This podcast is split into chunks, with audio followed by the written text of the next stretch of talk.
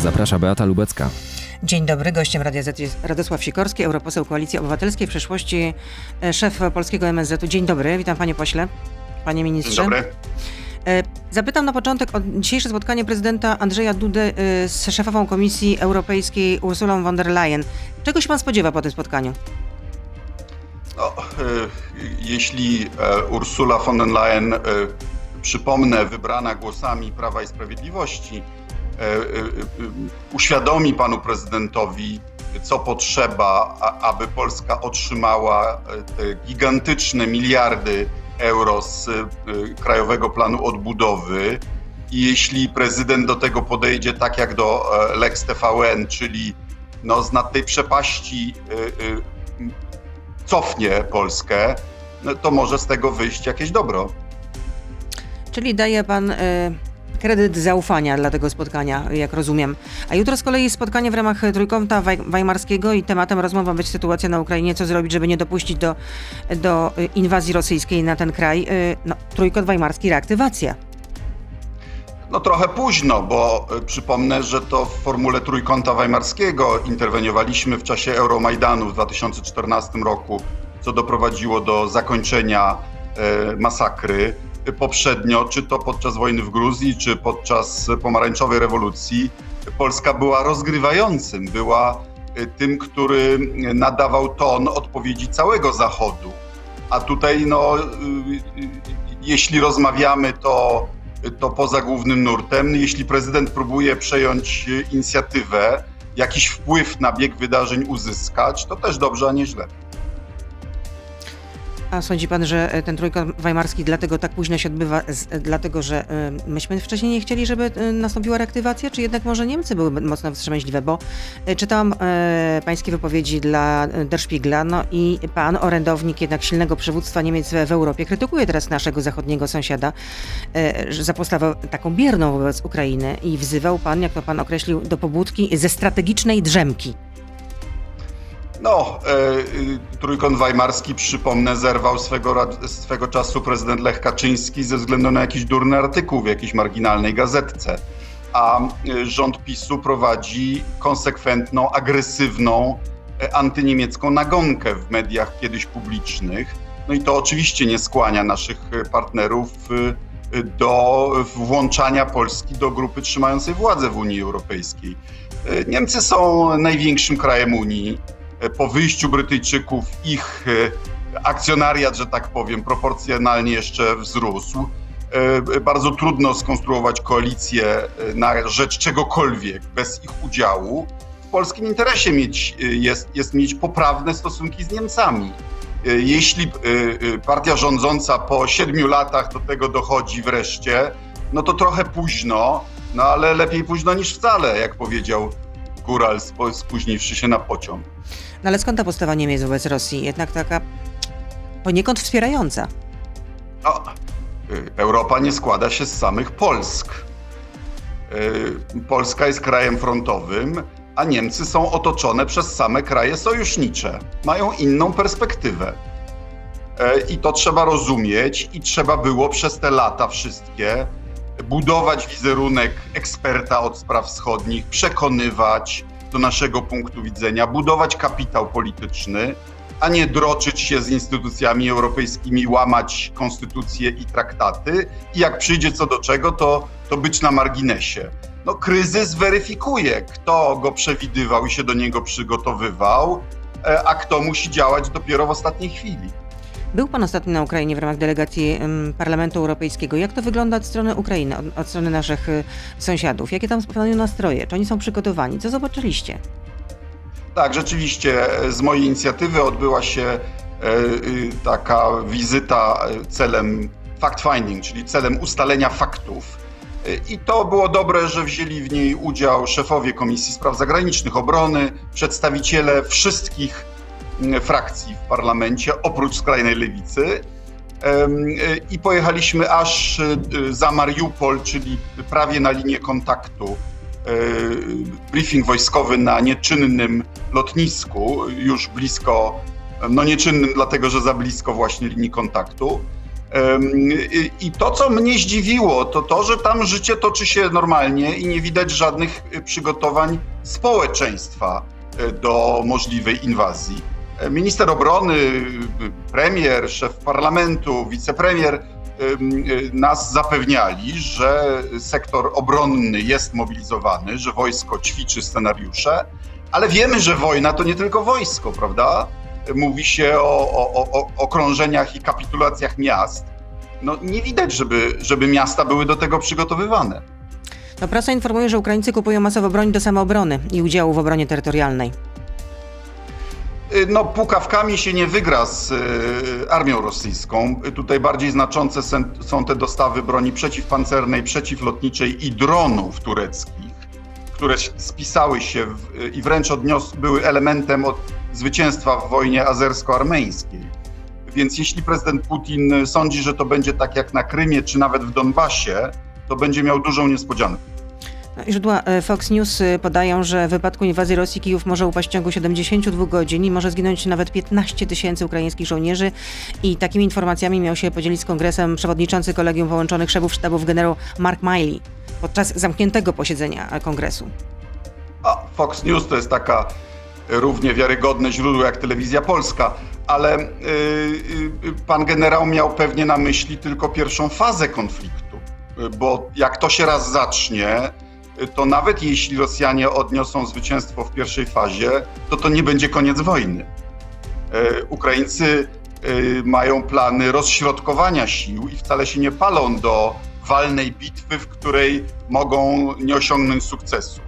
E, tylko no, mają już broń przeciwpancerną na każdy rosyjski czołg i mogą przejść od razu do fazy wojny partyzanckiej, która może się toczyć latami i pochłonąć nie tysiące, a dziesiątki tysięcy ofiar. Ale dojdzie do zbrojnej interwencji Pana zdaniem, czy nie? Czy jednak Rosja się no, wycofa? Wie, to, to jest tylko jeden człowiek. Prawda? Władimir Putin. E, przygotował wszystko, co jest mu do tego potrzebne. Wiemy, że ma obsesję na punkcie Ukrainy. E, słuchałem go jeszcze w Bukareszcie podczas szczytu NATO w 2008 roku. Przeczytaliśmy wszyscy jego manifest zeszłoroczny na rzecz podporządkowania, wasalizacji lub, e, lub rozbioru Ukrainy. No i po 21 latach y, rządów y, to pewnie wierzy we własną propagandę. E, I, I, może popełnić ponownie ten sam błąd, co w 2014 roku, to znaczy sądzić, że e, ci, którzy mówią po rosyjsku, to Rosjanie i będą mu kwiaty sypać i, i łuki triumfalne budować. Otóż tak nie będzie. E, Ukraina się skonsolidowała jako naród. Pół miliona Ukraińców przeszło już przez służbę na linii frontu i ci ludzie tak, tak łatwo nie dadzą za wygraną. Ukraina ma y, tradycję wojny partyzanckiej. Jest jeszcze pytanie od y, słuchacza. Jarosław pyta, czy istnieje jeszcze dyplomatyczna furtka zażegnania tego konfliktu na Ukrainie? Dyplomatyczna furtka istnieje zawsze bo y, to tylko naszym niektórym amatorom, strategom wydaje się, że dyplomacja polega na nierozmawianiu z wrogiem. Z wrogiem się rozmawia przed wojną, prawie zawsze poprzez kraje trzecie w czasie wojny i każ prawie każda wojna się, się kończy podpisaniem albo kapitulacji, albo jakiegoś nowego traktatu. Jak powiedział Clausewitz, wojna jest, y, y, jest polityką prowadzoną innymi metodami. I, I, tylko chodzi o to, żeby druga strona zrozumiała koszt, yy, yy, jaki wywołanie będzie wojny będzie yy, spowoduje i się z tego wycofała.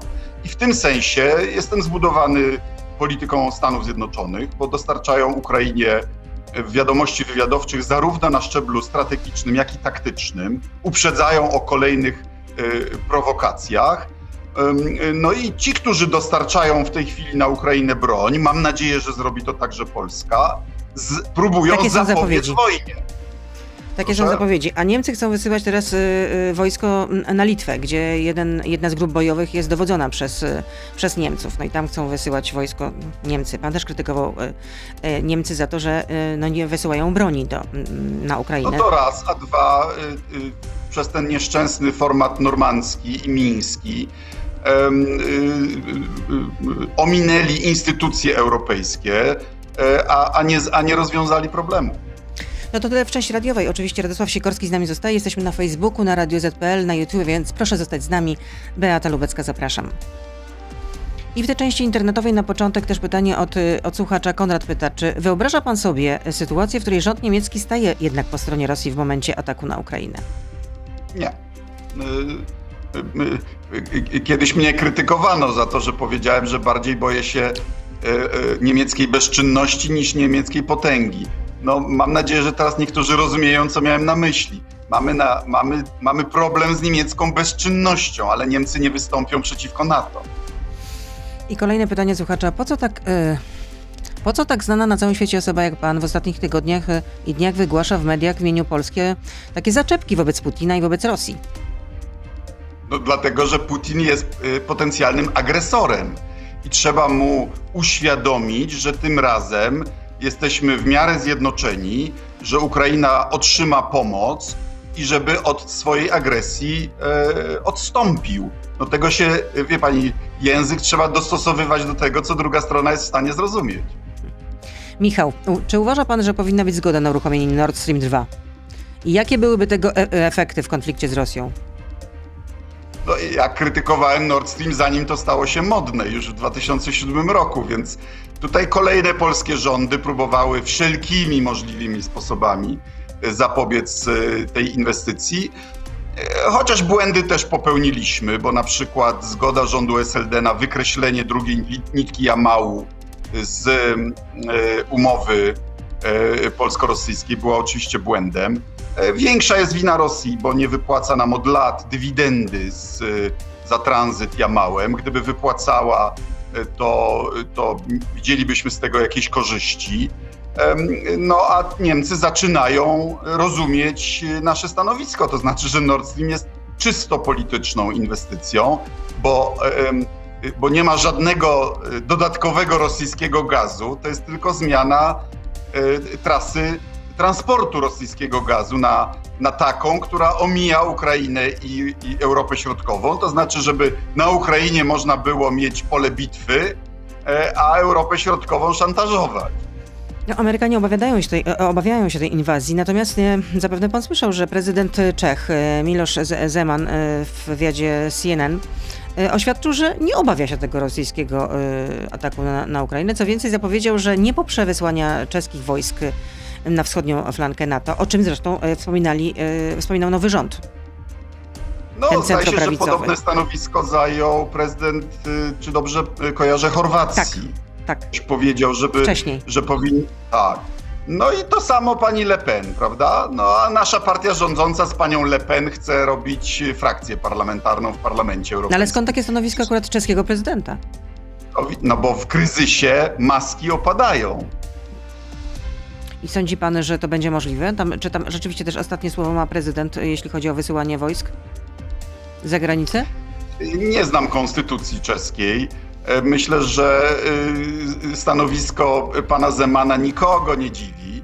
E, dziwi to, że nasza partia rządząca chce z panią Le Pen, która chce wyprowadzić Francję z NATO i uważa Ukrainę Y, za kraj, który już jest w rosyjskiej strefie wpływów, że z nią i, i bierze pieniądze z rosyjskich banków, że, że, że jest z nią im po drodze.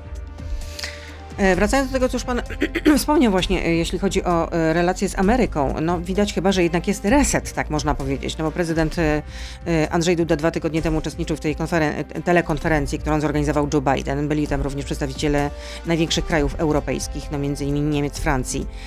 Teraz w, w Stanach Zjednoczonych był też szef polskiego MSZ-u. Zbigniew Rau spotkał się ze swoim odpowiednikiem, sekretarzem stanu Antonem Blinkenem. Amerykanie przesyłają tutaj, dosyłają żołnierzy i to takich bardzo doświadczonych komandosów, więc y, chyba, chyba to są pozytywne bardzo y, takie y, sygnały. Nawet nie no tyle to, sygnały, że fakty. żołnierzy to jest wynikiem działań Putina, a nie polskiego rządu, ale to, że Czyli sądzi pan, że Polska, jest... że, a, sądzi pan, że polska dyplomacja tutaj nie ma... Zdanie. Nie, nie, tylko ja chciałam zapytać, czy, czy pana zdaniem to jednak polska dyplomacja tutaj nie miała nic do powiedzenia? Y, to, że Andrzej Duda jest włączany w dialog, y, i to nie jest moja intuicja, tylko wiedza, y, jest nagrodą za, za wetowanie Lex TVN. Wiedza. Rozumiem. Czyli to był do, dobry ruch ze strony prezydenta Dudy. A to, że przelatują tutaj e, Amerykanie... Ze strony partii rządzącej, no to wprowadzili kozę do mieszkania, po czym ją wyprowadzili. A sądzi pan, że polska dyplomacja tutaj nie ma nic, y, nie miała nic do powiedzenia, jeśli chodzi o to, że mm, no, Amerykanie przysłają tutaj więcej żołnierzy, mamy ich docelowo 1700? No, wysyłają też do Rumunii yy, i do Niemiec, więc to nie jest go, e, gest wyłącznie wobec Polski. A prezydent Duda był również w Chinach i tam spotkał się z przewodniczącym Chińskiej Republiki Ludowej. Czy to jest dobry ruch? Ja bronię w tej sprawie prezydenta, bo y, Chiny oczywiście są krajem autorytarnym, oczywiście łamią prawa człowieka, ale wy, wyciągnęły jedną czwartą ludzkości ze skrajnego ubóstwa. To znaczy modernizacja Chin nastąpiła pod władzą y, partii komunistycznej. To jest, to jest co innego niż u nas, prawda?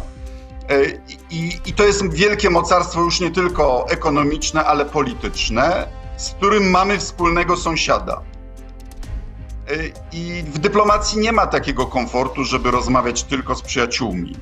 Y, to wie pani, niektórzy amatorzy zarzucają, że o, rozmawiał z Putinem, rozmawiał z Ławrowem, rozmawiał z Xi Jinpingiem, prawda? Y, rozmawiać trzeba niestety ze wszystkimi. To mnie pan tutaj zaskoczył. Czy rozumiem, że gdyby pan stał teraz na czele polskiej dyplomacji, to pan by również zacieśniał te relacje z Chinami, tak? Nie wiem, czy można nazwać to słowem, zacieśniać. Kontak utrzymywałbym y, y, kontakty tak z Chinami, jak i z Rosją, bo dialog jest potrzebny w szczególności w kryzysie i w szczególności z potencjalnym przeciwnikiem. Ale ze strony prezydenta Dudy chyba obserwujemy jakąś ofensywę. No, już wspomniałam o tym, że dzisiaj spotkanie z Ursulą von der Leyen, ale nie tylko, bo również z, z szefem NATO, ale także z szefem Rady Europejskiej. No i zwołał y, po raz pierwszy od wielu lat Radę Bezpieczeństwa Narodowego. Ja nie podejrzewałem prezydenta o charakterologiczną zdolność do wyemancypowania się ze swojego obozu politycznego, ale gdyby mu urósł kręgosłup i, i, i uratował jakieś szczątki e, polskiego, polskiej pozycji międzynarodowej i był patronem pokojowego i uczciwego oddania władzy przez PiS, to niektóre swoje winy za łamanie konstytucji no, mógłby zmazać. Hmm. Prezydent Duda miał być patronem oddania władzy przez PiS. To co, jak pan to sobie wyobraża? No, żeby przypilnował, żeby były uczciwe wybory. No, a na razie wyszedł z inicjatywą e, likwidacji Izby Dyscyplinarnej e, w Sądzie Najwyższym. Jak pan ocenia tę, inicjatywę? No bo spotkała się z krytyką ze strony Solidarnej Polski, ze strony ziobrystów. Na razie minister Ziobro w tej sprawie nie zabrał głosu, milczy, zniknął zupełnie z radarów, no ale jego e, najbliżsi współpracownicy już się powiedzieli na ten temat, że, że grozi to jeszcze większym chaosem i że w sumie ta propozycja niczego nie rozwiązuje, przynajmniej w relacjach z Komisją Europejską. No, pamiętajmy po pierwsze, jaki jest bilans tych tak zwanych reform Ziobry.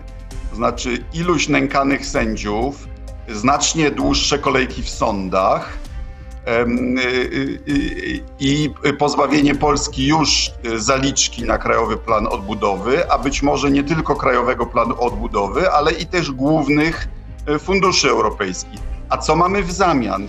No to, że, że, że Ziobro może iluś tam e, posłusznych sędziów do nich kierować sprawy takie jak przeciwko Giertychowi i próbować zastraszyć um, opozycję. To jest to niby dobro, które mamy dzięki y, deformom Ziobry. Y, y, pamiętajmy, co jest jądrem sporu.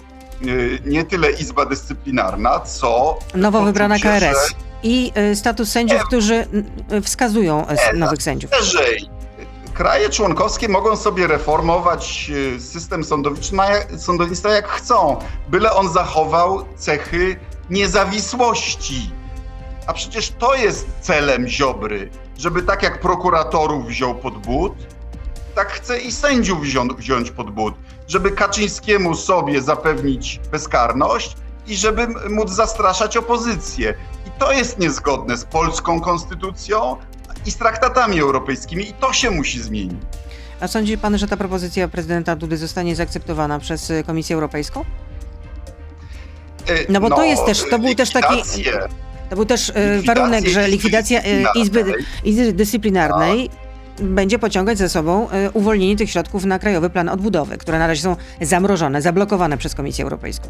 I likwidację zapowiedział już Kaczyński, zapowiedział Morawiecki po raz pierwszy w sierpniu zeszłego roku i po raz kolejny w październiku, patrząc mi prosto w oczy w Strasburgu w Parlamencie Europejskim, w odpowiedzi na moje pytanie. Próbowałem mu pomóc, żeby powiedział, że zlikwiduje, żeby Polska dostała te pieniądze.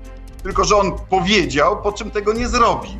I proszę też pamiętać, że Izbę Dyscyplinarną można za, zastąpić czymś lepszym, albo tak jak planuje Ziobro, czymś gorszym, to znaczy całościową czystką wszystkich sędziów. Ale w, akurat w tym projekcie Andrzeja Dudy y, nie ma o tym mowy. Jest po prostu likwidacja Izby Dyscyplinarnej, którą ma zastąpić inna, kolejna izba, to się będzie nazywać Izba Odpowiedzialności Zawodowej i sędziowie z tej Izby Dyscyplinarnej likwidowanej e, będą mogli przejść albo w stan spoczynku, albo będą mogli, mogli orzekać w innych izbach. Będą sobie mogli wybrać, w której izbie chcą orzekać. Dla pisowskich sędziów gigantyczne odprawy. Pamiętajmy, że chodzi także o przywrócenie do orzekania sędziów, którzy i tak już mają na to prawomocne wyroki e, sądów administracyjnych i zdaje się, że e, neo-KRS też jest uważana za, e, za ciało zbyt upolitycznione.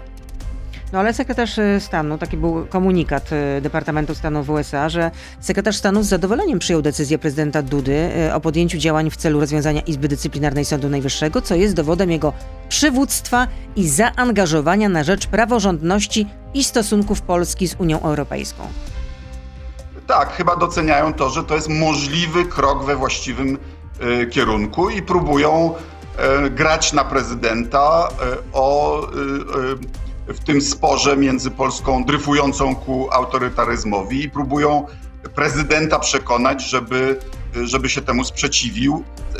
Czyli to jest taka gra trochę jak kiedyś grali na Medwiediewa, a przeciwko Putinowi, oby tym razem skuteczniej. Ale czy sądzi pan, że jednak chodzi o to, żeby wygaszać konflikty z Unią Europejską? No mam też na myśli Turów, że wreszcie udało się dogadać się z Czechami. No tak, gigantycznym kosztem. Miało być 30 milionów, y, płacimy 45 milionów euro. Myślę, że to jest takie kolejne zwycięstwo imieniem 1 do 27. Perusowe? Tak, Pyrus, gorzej chyba. Pyrus jednak wygrywał, tylko ponosił duże straty.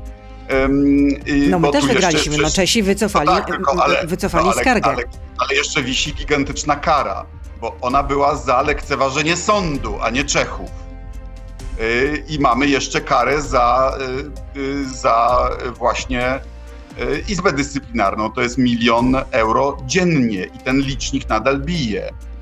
To znaczy, ja nie rozumiem, jak można było doprowadzić do takiej sytuacji tylko po to, żeby Ziobro mógł pod but wziąć paru sędziów.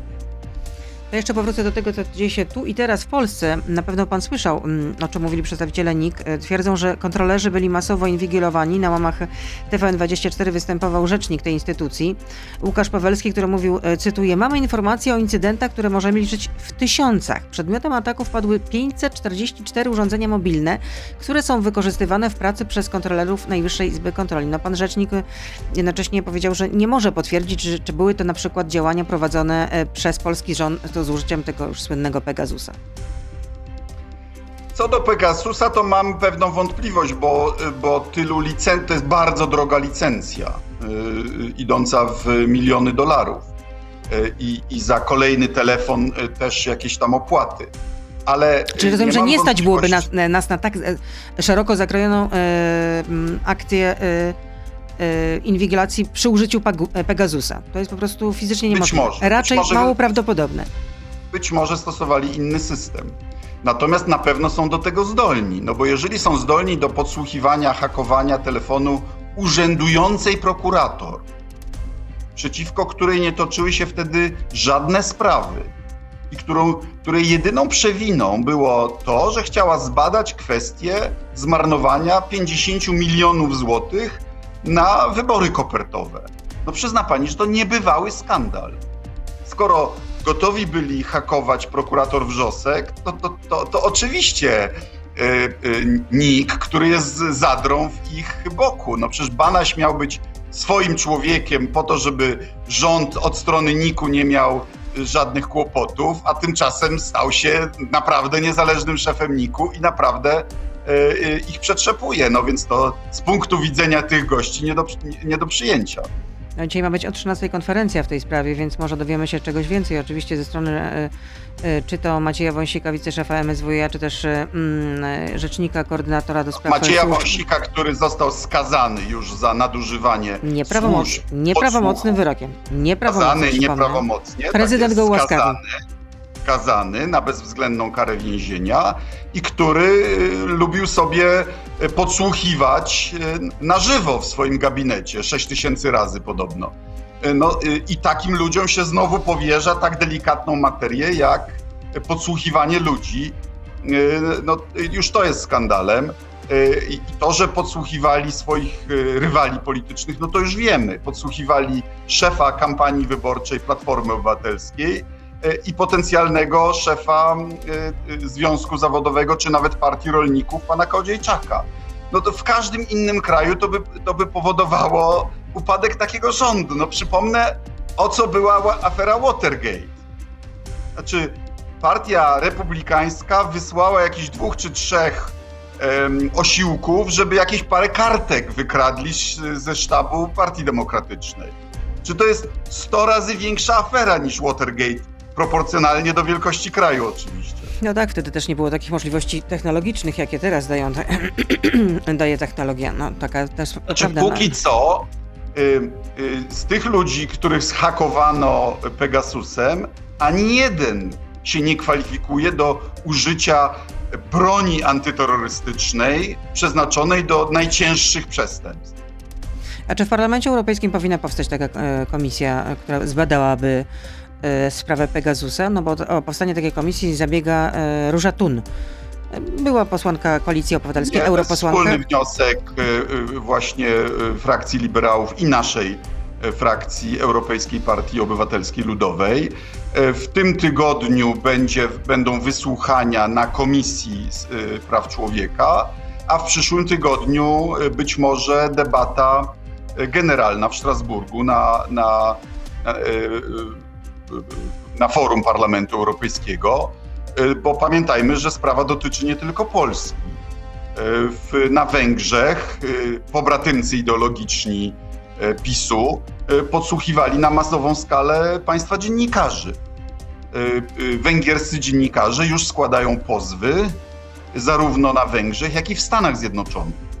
To jest wielka międzynarodowa afera, bo przypomnę, że w jej wyniku serwery izraelskie, a więc pewnie i służby izraelskie, mają e, gigabity więcej danych od polskich prokuratorów, polityków, e, adwokatów, e, działaczy, i, i, i, a być może i ministrów. Przecież oni, założę się z panią, że podsłuchiwali także swoi.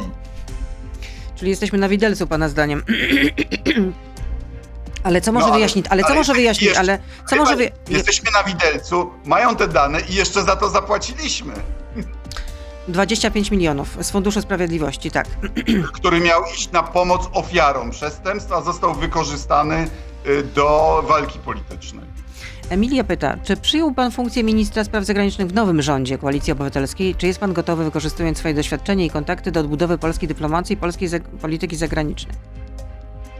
No nie będę komentował hipotetycznych scenariuszy, ale to dziękuję za, dziękuję za dobre słowo i oczywiście jestem patriotą. Czyli nie powie pan, czy jeszcze raz chciałby pan wejść do tej samej rzeki, choć to nigdy nie jest ta sama rzeka, tak de, facto. Jak będę chciał to powiedzieć, to, to, to, to zrobię to niekoniecznie w studiu radiowym. Nawet nie ma pana dzisiaj w studiu, jest pan u siebie. Nie wiem, gdzie pan jest zresztą. No, nie o, wiem, czy pan jest w Hobielinie, czy gdzieś tam, no nie wiem, rozumiem, czy ma pan jakąś swoją, jakieś jeszcze swoje mieszkanko tutaj w Warszawie być może. Co ja z tymi zdrobnieniami naprawdę? Dane publiczne pytają.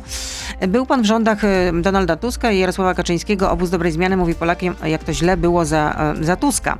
A czy premier Kaczyński, który y, kiedy oddawał władzę, bezrobocie miało 12, było na poziomie 12%, płaca minimalna była na poziomie 936 zł, tłumaczą może na posiedzeniach rządu, dlaczego wtedy y, nie dał 500 plus? No ja byłem w rządzie Kaczyńskiego krótko. Przypomnę, byłem ministrem obrony głównie w rządzie y, Marcinkiewicza. Mhm. Kaczyński mnie oszukał, bo um, obiecał mi, że jeśli mamy iść na wojnę w Afganistanie, to mi zdejmie człowieka szalonego, Macierewicza, jako szefa kontrwywiadu wojskowego i tego nie dotrzymał, więc ja odszedłem, więc z tymi decyzjami nie miałem, nie miałem nic wspólnego. Ale wszyscy wiemy, dlaczego na przykład my nie mogliśmy wprowadzić już w rządzie Platformy Obywatelskiej 500 bo, bo był kryzys finansowy, byliśmy w procesie. Ale nie było Polska takich była... pomysłów wtedy nawet, żeby wprowadzać 500 Były. No gdzie? Były. No nie. Byliśmy w procedurze nadmiernego deficytu. Znaczy nie mogliśmy Ale wydać Ewa Kopacz mówiła, że nie było takich pomysłów generalnie, w, w, w, kiedy była premierem. No nic takiego nie padło. Ja rozumiem, Donald Tusk mówił o czymś takim, ale naprawdę były takie pomysły, to kiedy po raz pierwszy padł taki pomysł, że o, dajmy i to, i to rzeczywiście chodziło o kwotę 500 plus jeszcze na, na dla Proszę rodzin? spytać e, Michała Boniego. Wydaje mi się, że on, e, on był autorem różnych bardzo ciekawych tego typu propozycji. No, rozmawiałam e, kilka razy z Michałem Boniem, ani razu on nie wspomniał o tym, że były takie pomysły za czasów rządów Platformy Obywatelskiej, żeby no, wyjść z takim pomysłem, z taką inicjatywą rzeczywiście takiego wsparcia dla rodzin 500. No tylko, że inflacja, proszę pamiętać, już jest tak wysoka, że to jest dzisiaj pewnie już tylko 300 plus. No ja dostałem 400. rachunek za, za gaz. No, nie będzie waloryzacji. Dobra. Nie będzie A waloryzacji w tym roku. Już rachunek za gaz? Mm, nie, no, ja akurat nie ogrzewam gazem, jestem tą szczęściarą. Ma pani szczęście, ale miał 54%. Zapewniam panią, że że dla tych, którzy ogrzewają dom gazem, tak jak ja, to jest dwa razy tyle co rok temu. No tak, y, ogrzewanie gazem to jest rzeczywiście mm, droga inwestycja. A byliśmy do tego zachęcani, przypominam. Ja zamieniłem piec węglowy na gazowy za namową rządu. Podobnie było moich rodziców. No i generalnie teraz są rzeczywiście y, słone rachunki. Zresztą nie od dziś, bo w przeszłości też były takie, że naprawdę mm, człowiek patrzył na ten y, rachunek i oczom nie wierzył. Przypomnę z, z jakiej przyczyny. Bo obecny rząd zamienił formułę cenową z kroczącej, związaną, związanej z uprzednimi cenami ropy naftowej na rynkową, a rynkowe zamiast iść w dół poszły w górę. Stefan pyta, czy nadal uważa pan, że pakiet klimatyczny i unijny system handlu emisjami CO2 to bardzo dobre y, rozwiązania, za które należą się nagrody? Przypomnę, na czym on polega i że on obowiązuje już od jakichś 15 lat, więc wszyscy mieli czas, żeby go zrozumieć i, um, i, i zastosować te bodźce, które on kreuje. Mianowicie, Polska dostaje część uprawnień do emisji CO2 za darmo, a część firmy kupują y, i, i te, te, te pieniądze trafiają do polskiego budżetu, nie do Brukseli, i powinny być przeznaczane na proekologiczne inwestycje typu wiatraki, typu fotowoltaika, typ, no, te rzeczy, które są niskoemisyjne.